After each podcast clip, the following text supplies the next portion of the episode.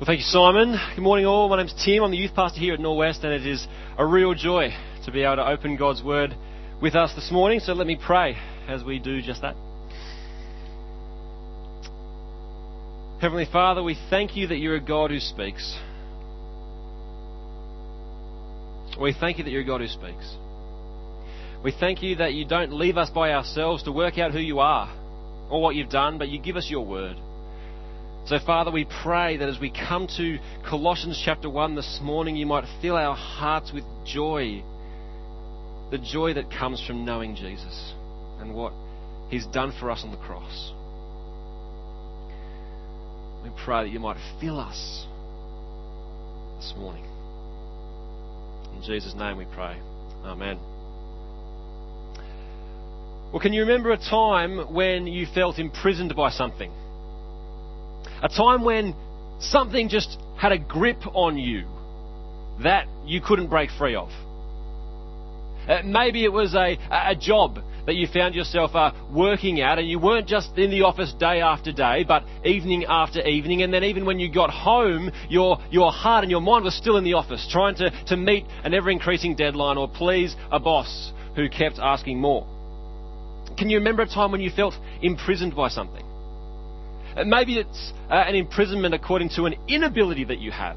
Uh, maybe uh, you're like many people who are my age or around my age, and if you ask people in their 20s in Sydney what's one of the hardest things in life, they'll say, I can't afford to buy my own house. And it's an imprisonment. Because there's this uncertainty and there's this lack of knowledge about what the future's going to hold. Now, Lauren and I are renters and very happy renters, so I'm not sticking the burden to the rental market, but rightly or wrongly, many people feel imprisoned by an inability to buy a house in the suburb they want to live in. Can you remember a time when you felt imprisoned by something? Maybe you've managed to buy a house and you're imprisoned by the mortgage. We're all imprisoned. We're all prone to be imprisoned to things. I think it's helpful to think because they tell us two things about the imprisonment or the enslavement that we can experience to the things in this life. Number one, it can take us a while to realize that we're slaves. You know, there's a, um, there's a cafe in the hills that will remain nameless, but when I, when I talk to the owner of that cafe and ask, how are you going? His mood, his life, is dependent on how the business is going. And so it's, I'm going well. Customers are coming in. People are enjoying their lattes. Things are going well. I'm, I'm really good. Or it's, oh, well, there's more competition and then the council's being difficult and this is this. It's just hard work, you know. It's just hard work and it's a, it's a bit of a rough patch. Now, he would not use this language, but he is imprisoned to that cafe. He rides the ups and downs. That affects him. That's his identity. That's who he is. He doesn't know it, but he's imprisoned. He's a slave to his job. So that's the first thing these things tell us. It can take us a while to realize that we're slaves. Secondly, we don't know how strong the grips of our slavery are until we try to get out. It's when that, uh, that professional who's working 12 hour days uh, regularly and, and decides that it's too much of a toll on his family wants to get out that he realizes the pain, or she, he or she realizes the pain from trying to break free from something they've worked so hard for. It's when the young person who started renting and sees money disappearing from their bank account to pay off somebody else's house, when they go through that process, that's when they realize this is really strong and I can't get out of this. I'm powerless. It can take us a while to realize we're slaves and we don't know how strong the grips, grips of our slavery are until we try to get out. Why the talk of imprisonment and slavery? Why is there a cell here?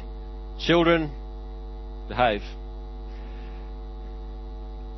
Today we, we continue our series 180, looking at the complete overhaul of life that occurs when we decide to follow Jesus. Uh, we've looked at lost to found, we've looked at worldly wisdom to worldly folly, which is actually true folly to true wisdom.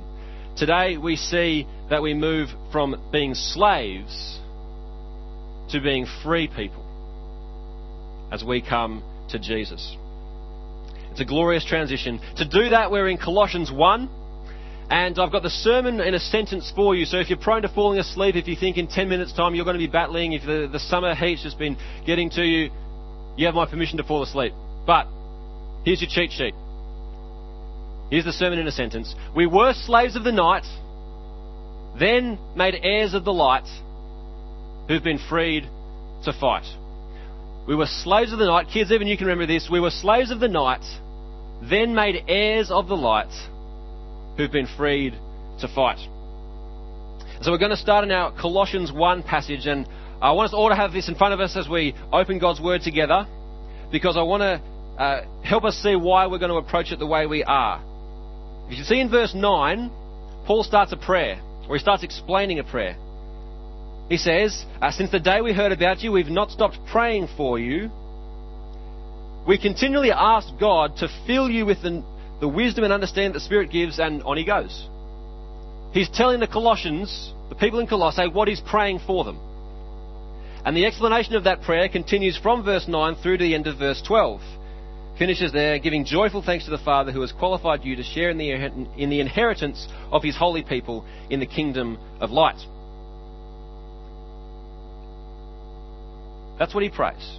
We're going to look at the prayer a bit later. But I want us to see why he prays. I want us to see the reality that Paul is praying in response to. Because there's that prayer, verses 9 to 12, verse 13, for or because, Paul prays these things because He, God, has rescued us from the dominion of darkness and brought us into the kingdom of the Son He loves, in whom we have redemption, the forgiveness of sins. So if we're going to understand Paul's prayer, which we're going to come to a bit later, we need to understand that reality he's praying in response to. Because it's a glorious reality. It's an amazing truth. It's a truth that the church has been responding to in, in prayer and in worship for centuries. Charles Wesley does it in his hymn, And Can It Be? Penned in uh, 1738. And in that hymn, in one of those stanzas, he reflects on his life before he came to know Jesus. And he describes it like this He says, Long my imprisoned spirit lay, fast bound in sin and nature's night. He's, what he's putting into words is what life is like in the dominion of darkness. Imprisoned by sin. Bound up in nature's night, in the, the ways of this world. And so when we think back to what we were uh, talking about before, that slavery is often, uh, or we often don't know that we're slaves. It takes a while to realise, and it's hard to get out of. We don't realise how hard it is to get out of until we try. I think Wesley would agree. Long my imprisoned spirit lay. As he looks back on it, he just says, That was such a long time. I can't believe it took me so long. When I was a slave of the night, I was there so long and I was bound in sin and nature's night. He looks back and he says, I didn't, that was so strong, I couldn't break free of that by my own power, by my own strength.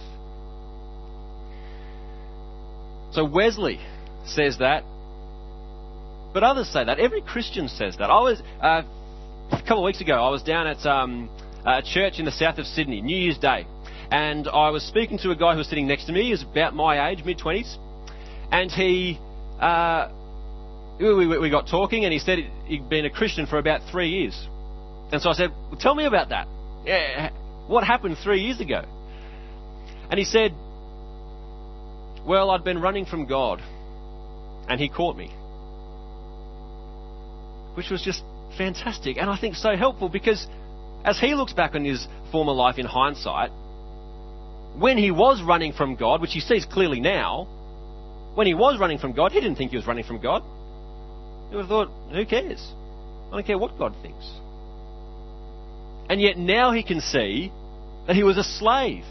He was running from God. He was caught up in the things of the world.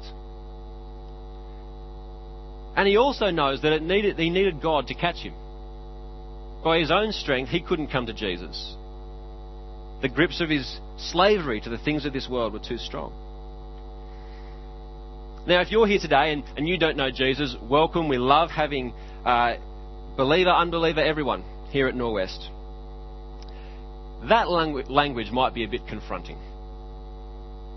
Like Wayne was sharing earlier with uh, this, uh, this lovely, very kind woman down uh, on, on the south coast, she finds that language, that thought, offensive. And you might be sitting here thinking, that's quite offensive to say I'm a slave of the night, that I'm enslaved to something. I'm free, thank you very much.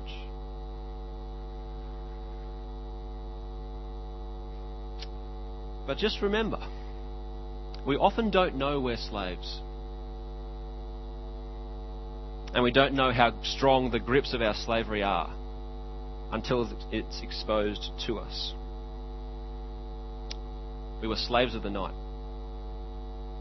Were, being the key word, past tense. We were slaves of the night, then made heirs of the light. Verse 13 again, for he, God, has rescued us from the dominion of darkness and brought us into the kingdom of the Son he loves, in whom we have redemption, the forgiveness of sins. We were made heirs of the light. That language comes from Paul's prayer in verse 12, giving joyful thanks to the Father who has qualified you to share in the inheritance of his holy people in the kingdom of light. We are in the light.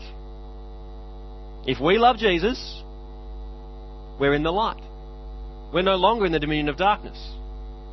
And I don't know about you, but sometimes my mind tells me that I should question that. Do you struggle to have certainty that you belong to Jesus? Is that a hard thing for you? Do you fight, have that internal monologue that says there's still so much sin in you? Does Jesus really love you? Do you really belong to Jesus? You're doing pretty bad this week as a Christian.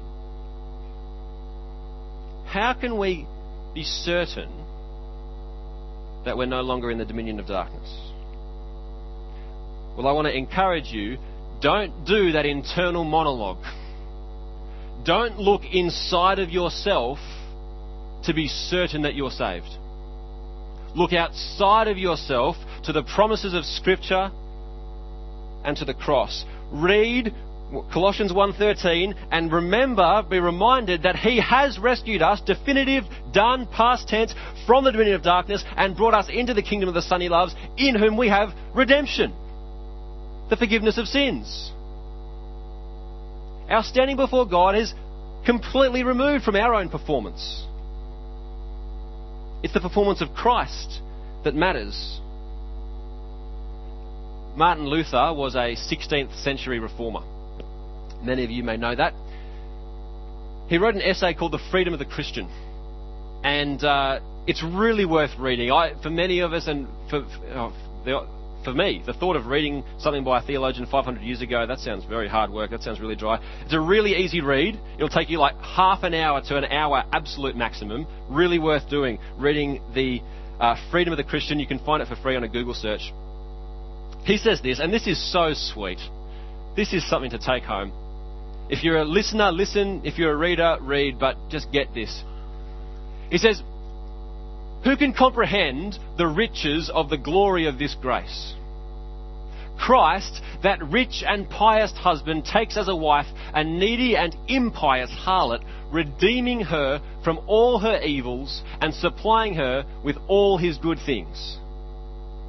We see he's describing the exchange that happens between Christ and us. We're the harlot. Supplying her with all his good things. This is so good. It is impossible now that her sins should destroy her, since they have been laid upon Christ and swallowed up in him, and since she has in her husband Christ a righteousness which she may claim as her own, and which she can set up with confidence against all her sins, against death and hell, saying, If I have sinned, my Christ in whom I believe has not sinned. All mine is his, and all his is mine. So if you go to that person, if you go to one of us and say, Are you saved? All mine is his. All his is mine. I belong to Jesus. I've been rescued from the dominion of darkness. I've been brought into the kingdom of the Son. It's definitive. It's done. It's great. That's the boldness that we get as those who've been brought into the kingdom of the light. Jesus on the cross takes all that is ours and gives us all that is His. Don't look inside of ourselves for assurance. Look outside of ourselves to Christ and His work on the cross. In uh, Wesley's hymn that we were, uh, I mentioned before, there's a, a, wonderful stanza. We don't often sing this at Norwest, but band on special recommend uh, on special uh, favour to us all, we're going to sing this stanza later today um, when we sing this hymn later. And can it be? One of the stanzas says, this is just a beautiful image. Tis mystery all, the immortal dies. Who can explore his strange design? This wonderful thing, you know, we, all ours is his, or his is mine. Tis mystery all, the immortal dies. Who can explore his strange design? In vain the firstborn seraph tries to sound the depths of love divine. I love that image. Because what it says is that there's one seraph, there's one angel with his trumpet, and he's standing there trying to sound the depths of love divine. He's blowing with all his might to tell the world how good Jesus is, how good it is that all ours can be his and his can be ours. And there's this angel standing there blowing with all his might, cheeks red from a lack of oxygen in his lungs. But it's in vain. He can't sound the depths of love divine. All the angels blowing trumpets with all their might all at once can't sound the depths of love divine. All creation singing in worship to our King, King can't sound the depths of love divine. It is inexhaustibly deep. It is so good. It is so rich. We were slaves of the night, then made heirs of the light.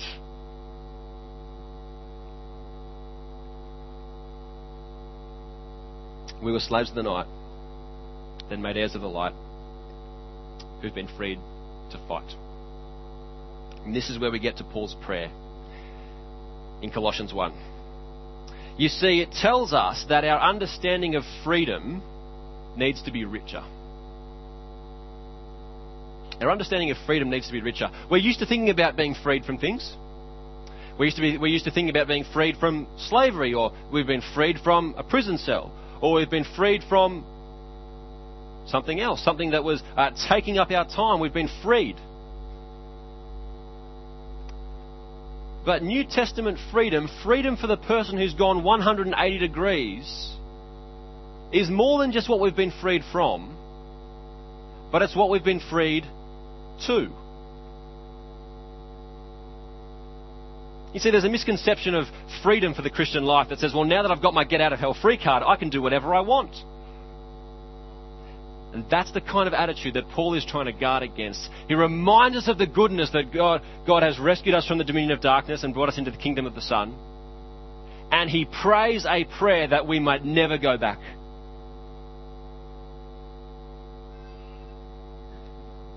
Wesley tells us that there's something more that freedom is richer. In that here, man, can it be? Long my imprisoned spirit lay, fast bound in sin and nature's night. Thine eye diffused a quickening ray. I woke, the dungeon flamed with light. My chains fell off, my heart was free. I rose, went forth, and went back to the dominion of darkness. My chains fell off, my heart was free. I rose, went forth, and sinned again.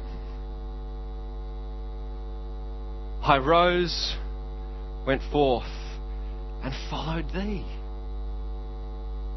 We're in a new kingdom. We're in the kingdom of the Son. And Paul's prayer in Colossians 1 shows us what we've been freed for. Not just what we've been freed from, but the life that we're freed to live.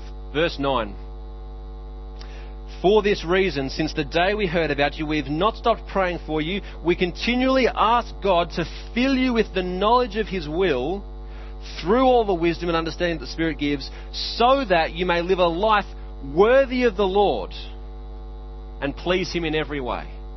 We're to live lives that are fitting with the kingdom of the Son, that are fitting with the kingdom of light. That's what we've been designed to do. That's what we're called to do. And there's four things that Paul specifically prays for after that. So, so verse 10, so that you may live a life worthy of the Lord, pleasing in every way. One, bearing fruit in every good work. Two, growing in the knowledge of God.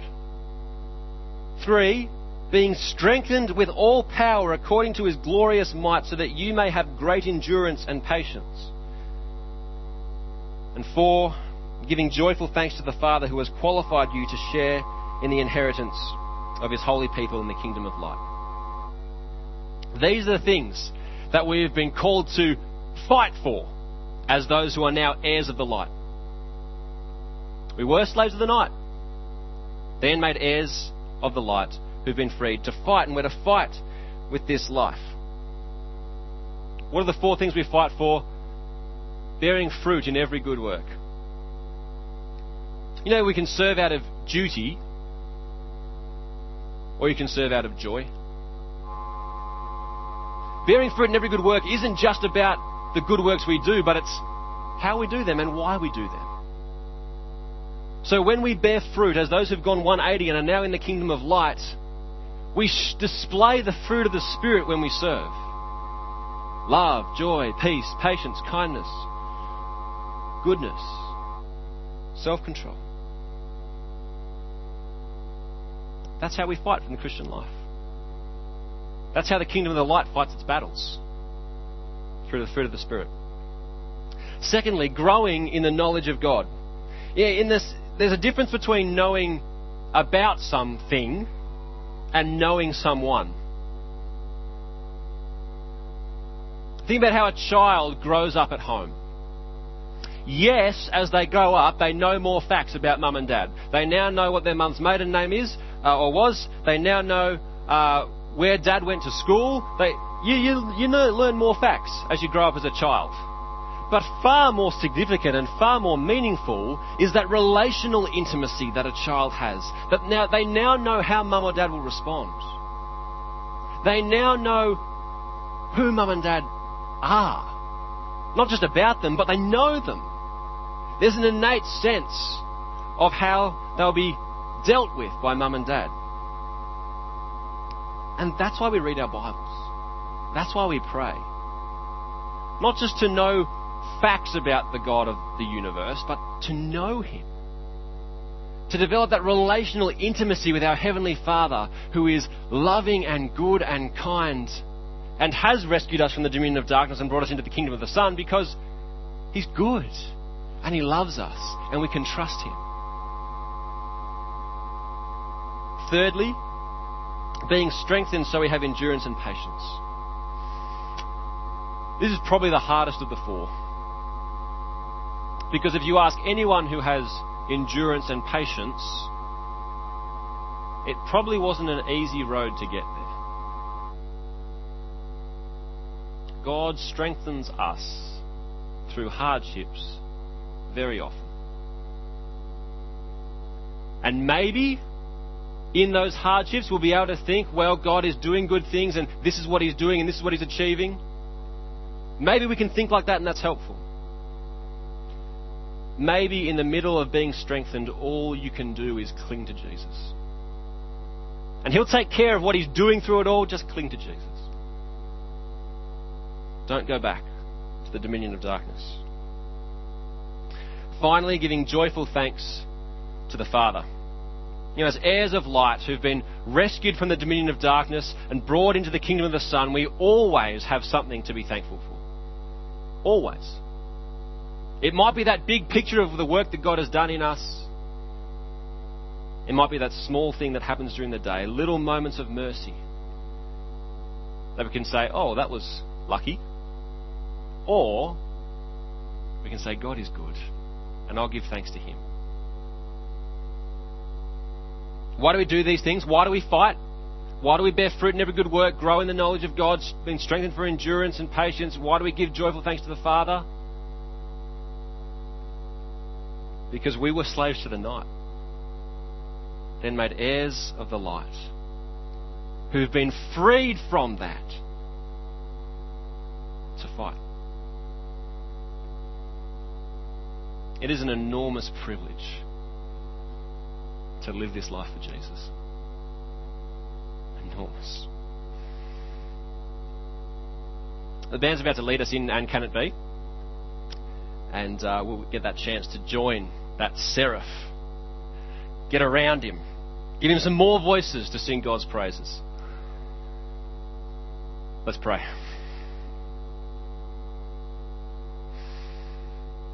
Heavenly Father, we ask that you would fill us with the knowledge of your will through all the wisdom and understanding that the Spirit gives, so that we may live a life, that we may live lives worthy of you and please you in every way.